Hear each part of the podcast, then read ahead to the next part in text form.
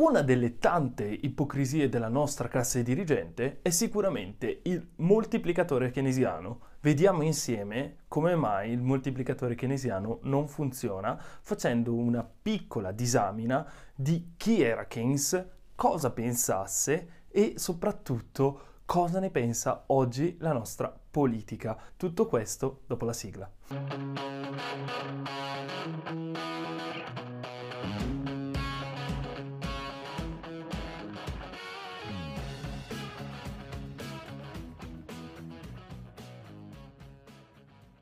Ah, bene bene, eccoci qua. Ritornati, parliamo di un tema assolutamente dibattuto, complesso e lo facciamo in modo semplice, accessibile a tutti. E partiamo da alcune proposizioni enunciate da alcuni politici. Infatti sta alla base della retorica politica italiana di tutte le fazioni, destra, sinistra, centro, sotto e sopra, che il moltiplicatore keynesiano sia la soluzione a tutti i mali, compresi i mali italiani. Vediamo di capire chi è che dice queste cose e soprattutto vi porto due esempi che mi hanno colpito in prima persona. Il primo esempio riguarda una persona all'interno del comitato promotore di azione. Il secondo esempio riguarda un ministro della Repubblica Italiana. Il 9 dicembre 2019 mi trovavo a Brescia per ascoltare la presentazione di Azione. Mi sembrava un partito interessante, nuovo e quindi volevo ascoltare ciò che avessero da dire. Cosa succede? Succede che una persona di nome Fabrizio Benzoni, che fa parte del comune di Brescia, se non vado errato è assessore per le politiche eh, legate allo sport, ha affermato appunto che il moltiplicatore keynesiano è un'innovazione dell'economia, una cosa relativamente nuova e che può sostanzialmente ridurre tutti i problemi dell'Italia e viene proposto alla base della politica economica di azione o quantomeno alla base della sua idea di politica economica. Sì, stiamo parlando proprio del benzo, quello che compare anche nel video di Marcello Ascani. Qui una piccola foto. Il secondo intervento che mi ha colpito in particolar modo è quello di Provenzano del 12 settembre 2020, quindi relativamente fresco è successo sostanzialmente al Città Imprese di Vicenza, in cui Provenzano argomentava in modo assolutamente strano quando si parlava appunto di libero mercato, crisi del 29 e moltiplicatore keynesiano. Partiamo con la prima affermazione che ci dice il benzo, ovvero che è qualcosa di relativamente giovane cosa assolutamente errata. In più, se vogliamo proprio essere precisi, non è nemmeno un'innovazione tutta di Keynes, ma si deve a un altro economista. Infatti, nel 1931 Richard Kahn, in una pubblicazione comparsa nel Journal Economics, parla di un protomoltiplicatore. Successivamente quest'idea viene presa da Keynes e inserita nella sua teoria economica generale. Quindi probabilmente il Benzo non ha fatto tempo a leggere nemmeno su Wikipedia che nel 1930 appunto Keynes inizia già a prendere mano con questo moltiplicatore. Ma chi era Keynes? Beh, eh, giusto per mandar via tutte quelle persone che non ne capiscono niente di economia e sono anche frustrate, e quindi tutti quei sovranisti finti tali, diciamo subito che era barone, omosessuale e speculatore. Ora che abbiamo selezionato un pubblico di persone intelligenti, andiamo a descrivere chi è che era Keynes, una persona secondo me estremamente intelligente e soprattutto che viene ricordata per tutta una serie di scritti che purtroppo non sono attuali e invece ci sono tante cose interessanti in quello che diceva Keynes e tante cose fece Keynes che sono degne di nota, ma purtroppo nessuno le ricorda. Keynes nasce nel 1883 studia alla Cambridge University, in particolare al King's College. Studia matematica perché non era interessato all'inizio all'economia. Successivamente si appassiona alla politica e all'economia e studia presso due persone molto importanti per il pensiero economico, ovvero Pigot e Marshall. Durante gli studi Keynes voleva sostanzialmente avere un po' di denaro e quindi per avere un po' di denaro decise di partecipare a un concorso, un concorso per il civil service arrivò secondo e il peggior lavoro che presentò era proprio quello relativo alla sfera economica. Successivamente la tesi che propose alla fine dei suoi studi alla Cambridge University non venne accettata, quindi questo non gli permise di ottenere il fellowship vitalizio. Quindi, per arrangiarsi dal punto di vista economico, venne incontro a Keynes Marshall, che gli propose appunto un lavoro come lettore. Quindi questo sostanzialmente lo mise al riparo da qualsiasi problema economico-finanziario. Anche se Keynes sappiamo che fu un ottimo investitore e un ottimo uomo per quanto riguarda il fiuto per gli affari. Nel 1912 diventa direttore dell'Economic Journal e questo gli permise di accrescere la sua fama. Però c'è anche da dire che ci sono alcuni retroscena oscuri. Infatti si dice che Keynes alcune volte negò la pubblicazione di articoli di economisti che poi successivamente divennero famosi. La sua fama in quegli anni crebbe al tal punto che riuscì a entrare nella Royal Commission on India Currency and Finance e questo gli servì per presentarsi con un'ottima carica alla prima guerra mondiale. Infatti si presentò al primo conflitto mondiale con la carica di cancelliere dello scacchiere per il ministro del tesoro con un compito relativo alle questioni economiche e finanziarie. Ci sono alcuni aneddoti interessanti su Keynes, ne ho scelto uno in particolare. Infatti Keynes divenne famoso anche per la sua capacità e la sua conoscenza in ambito finanziario e relativo appunto alla moneta. Riuscì infatti, grazie a alcune operazioni, a sovrapprezzare la moneta spagnola e questo permise appunto a Keynes di diventare ancora più influente e ancora più famoso. Insomma, Qualcuno oggi lo chiamerebbe Soros. Nel 1919 il buon Keynes si presentò anche alla pace di Versailles, ovviamente con compiti relativi al campo finanziario ed economico. Da qui nacquero alcuni pensieri di Keynes relativamente al debito troppo enorme per la Germania. In quest'ambito è giusto ricordare due scritti, uno relativo agli effetti economici della pace e uno per la revisione del trattato.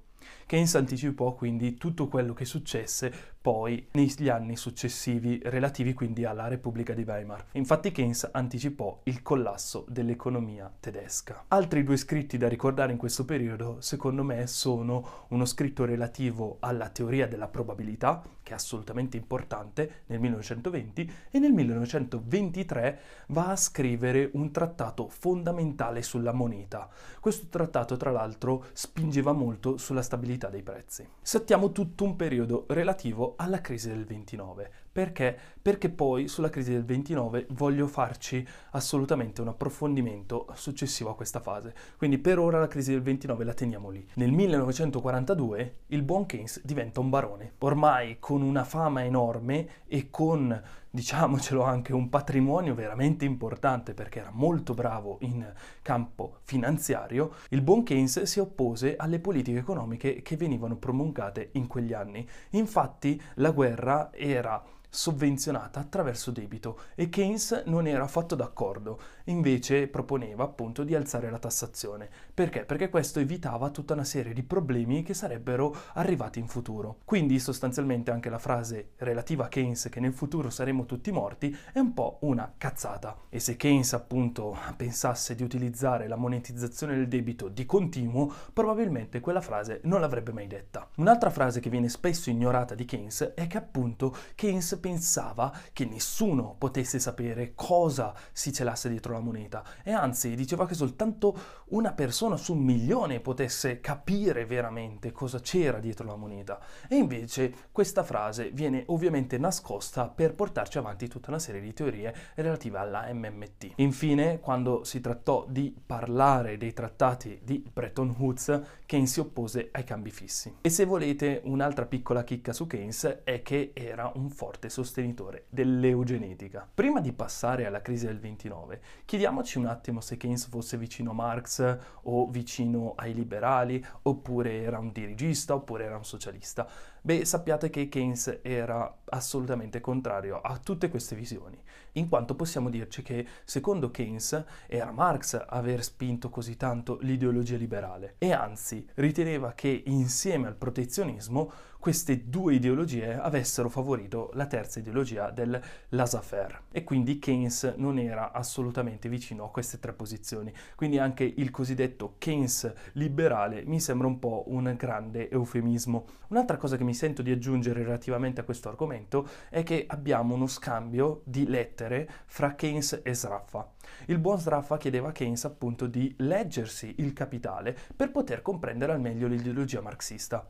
Il buon Keynes rispose dicendo che soltanto un uomo senza ragione poteva comprendere quello che era scritto all'interno del capitale, perché appunto lui non ci aveva trovato niente di interessante. Anzi, Keynes chiedeva appunto una copia a sraffa con sottolineate, insomma, le parti più interessanti, più importanti per poter capire ciò che Sraffa voleva dire. Arriviamo quindi alla crisi del 29, la crisi del capitalismo. È dalla crisi del 29 che sostanzialmente ci dicono che il capitalismo sarebbe fallito ed è dalla crisi del 29 che ci dicono che lo Stato ci può salvare. Infatti, secondo molti, la crisi del 29 è fortunatamente finita grazie allo Stato. Ma è così? Analizziamola bene perché la crisi del 29 parte con un tracciamento verso il basso, quindi sostanzialmente un crollo di borsa. Cosa succede negli Stati Uniti d'America il 1929? Era appena stato eletto Over. Over aveva tutta una serie di idee sull'economia. Non stiamo parlando ancora di Keynes, ovviamente. Keynes arriverà più tardi con Roosevelt. Però cosa succede in quel periodo? Succede che a un certo punto Over dice blocchiamo i salari. Perché? Perché se blocchiamo i salari, cosa succede? Succede che la domanda non cala, perché le persone saranno portate comunque a consumare ed ecco che noi riusciamo a riportare l'economia nel punto di equilibrio. Succede questo? No, non succede questo. In realtà i prezzi cominciano a calare. I salari sono bloccati e quindi i salari nominali rimanendo bloccati e i prezzi che calano portano alla crescita dei salari reali.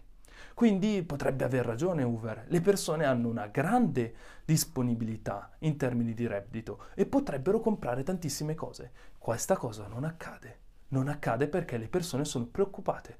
Infatti, quando siamo in una situazione di crisi e di incertezza, le persone non sono portate a fare acquisti, a consumare, ma piuttosto sono portate a risparmiare e quindi se risparmiano non consumano e se non consumano significa che le imprese stanno producendo senza avere un fatturato e quindi questo cosa porta? Porta a dei licenziamenti.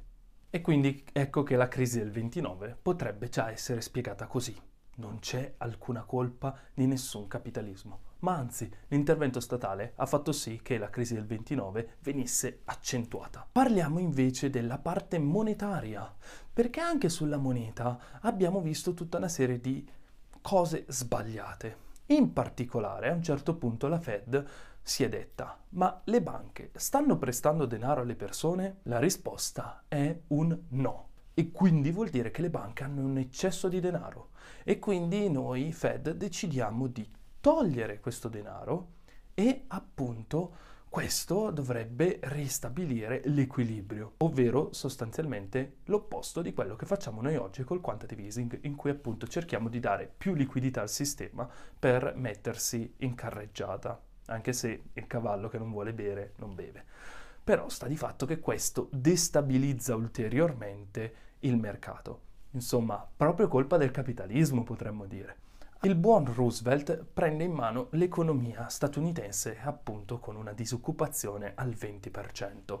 E tutti dicono, ah, per fortuna che Roosevelt ha messo a posto tutto, ma la verità è che fino al 1939 la disoccupazione gira intorno appunto a questi numeri, 20, 16, 25, 18, 19% di disoccupazione e quindi significa che sostanzialmente il problema non è stato risolto. Cosa fa comunque il buon Roosevelt? Fa due cose. La prima è quella più famosa, le dighe nell'America, negli Stati Uniti d'America del Sud questa cosa non ha alcun effetto in quanto la disoccupazione la vediamo altalenante. L'altra caratteristica delle politiche promosse da Roosevelt è il National Recovery Act, in cui sostanzialmente gli USA si avvicinano sempre di più all'economia pianificata dell'URSS e questo non ha alcun impatto. Si decideva sostanzialmente di eliminare la concorrenza, cercare di eliminarla. Era proprio un obiettivo del National Recovery Act e anzi si promuovevano tutta una serie di monopoli. E ovviamente questo cosa ha portato? Ha portato ovviamente al protarsi della crisi, che fino alla seconda guerra mondiale non vede una soluzione. Insomma, prima di addentrarci all'interno del moltiplicatore, cosa ci insegna questa storia? Ci insegna che lo Stato non è che può fare tutto quello che vuole durante le crisi. Insomma, sì, è vero, potrebbe avere tutta una serie di funzioni, ma sicuramente le opere pubbliche non sono la soluzione e sicuramente il ritiro di moneta non è la soluzione. Cosa potrebbe essere la soluzione? La soluzione potrebbe essere infrastrutture, ricerca, innovazione, sussidi. Sussidi per che cosa? Per favorire la cosiddetta distruzione creatrice di Schumpeter Magari ci farò un video sulla distruzione creativa di Schumpeter, che è sicuramente un argomento interessante. Quindi ora passiamo al moltiplicatore e attingo a piene mani da un paper di David Levine. Quindi cosa fa il buon Levine per spiegarci perché il moltiplicatore keynesiano non funziona? Ci descrive un'economia con quattro persone e quattro prodotti. I prodotti sono tatuaggi, panini, telefoni e tagli di capelli. Quindi in questa economia cos'è che succede? Succede che il tipo di cellulari ne produce uno. Lo cede in cambio di un tatuaggio al disegnatore di tatuaggi, il quale cede il cellulare in cambio di un taglio di capelli al parrucchiere, il quale lo cede a sua volta in cambio di un panino al paninaro. Tutti lavorano, tutti ottengono ciò che vogliono e tutti sono felici. Quindi in questa visione dell'economia la moneta potremmo considerarla trascurabile in quanto ogni scambio potrebbe essere fatto con della moneta e del valore di un dollaro, un euro, un'unità di costo, un'unità di acquisto, quella che volete voi. Sta di fatto che è una rappresentazione ovviamente basic che ci permette di capire come mai poi nella crisi del 29 questo moltiplicatore non è servito a niente e anche come mai nel periodo degli anni 60-70 tutto questo keynesismo che abbiamo visto non ha portato a niente, anzi tant'è vero che tantissime persone che si professavano keynesiane sono passate da un'altra parte, ancora approfondite con il paper di Levin. Quindi possiamo dirci che questa economia si regge grazie a questo ciclo, a questo ciclo economico, possiamo dirci. Ma cosa succede se per caso uno di questi individui decidesse di non produrre più nulla? Ma perché non vuole produrre più nulla? Ma perché ha altre aspettative, vuole investire, vuole fare un'altra roba, chi lo sa cosa che vuole fare. Beh, cosa succede? Succede che, per esempio, se il venditore di telefoni non vuole più vendere telefoni e non vuole più acquistare tatuaggi, succede che tutta la catena crolla. Allora lo Stato può intervenire può intervenire col cosiddetto moltiplicatore keynesiano. Perché? Perché fornisce il cellulare alla catena e la catena va avanti. E quindi ecco spiegato che il moltiplicatore keynesiano funziona. Alt. Ma il cellulare dov'è che l'ha preso lo Stato? Boh, ecco, quindi già qua abbiamo un piccolo problema. Chi è che ha prodotto il cellulare? In secondo luogo, si potrebbe dire, vabbè, ma lo Stato può dare della moneta, no? Mette della moneta nell'economia direttamente, soldi a pioggia, e quindi sono tutti contenti perché appunto ognuno può acquistare quello che vuole e il ciclo economico continua. Sì, è vero, hai risolto il problema, ma appena arriviamo al paninaro che voleva appunto acquistarsi il telefono, non si trova più il telefono, perché appunto hai dato i soldi a quello del cellulare e quindi sostanzialmente i soldi, anche se tu li stampi, non creano dei beni. L'abbiamo detto più volte, però qua mi appare proprio evidente quello che appunto andiamo dicendo ormai da due anni e mezzo a questa parte. E infine di solito arriva il buon dirigista, comunista, fascista, socialista o quello che volete voi con ista. Sapete che a me non piacciono le etichette, però a un certo punto qualcuno dirà, eh beh, obblighiamo il buon produttore di telefoni a fare sto telefono. Così abbiamo una persona infelice, ma almeno tre persone felici. Insomma, a me non sembra proprio la soluzione più corretta. Ecco perché sostanzialmente il moltiplicatore keynesiano non funziona, non è la soluzione da proporre e spererei che qualcuno la smettesse di parlare di moltiplicatore keynesiano. Ma anzi, andiamo più nel dettaglio, perché il moltiplicatore keynesiano si lega a un concetto, ovvero più consumo uguale più crescita. Ma la realtà è che la crescita è data da investimenti e innovazione Infatti, se noi facciamo una piccola analisi, ci accorgeremmo che se io aumento i consumi, sto riducendo i risparmi. Se io riduco i risparmi, sto riducendo sostanzialmente il mio patrimonio, le mie disponibilità economiche. Se io ho meno disponibilità economiche, non posso investire. E se io non posso investire, allora non potrò nemmeno innovare. E guardate caso, la Cina ha uno dei più alti tassi di risparmio eppure è una delle economie che si è evoluta di più negli ultimi anni, ovviamente. E al primo che mi viene a dire che la Cina in verità si è evoluta grazie a un sistema pseudo-socialista, vorrei ricordare che in realtà la Cina ha liberalizzato moltissimo dagli anni 80 a oggi e infatti è dagli anni 80 a oggi che cresce con ritmi elevatissimi. Quindi io vi ringrazio, vi rimando ad un prossimo video, non lo so onestamente cosa penso di produrre, ho la mezza idea di fare le analisi di tutti i partiti che ci sono in Italia, quindi partiti e le loro proposte economiche, magari anche della storia, partendo in ordine alfabetico, quindi il primo sarà sicuramente azione. Però detto questo io vi saluto e ci vediamo in un prossimo video, una prossima live. A presto!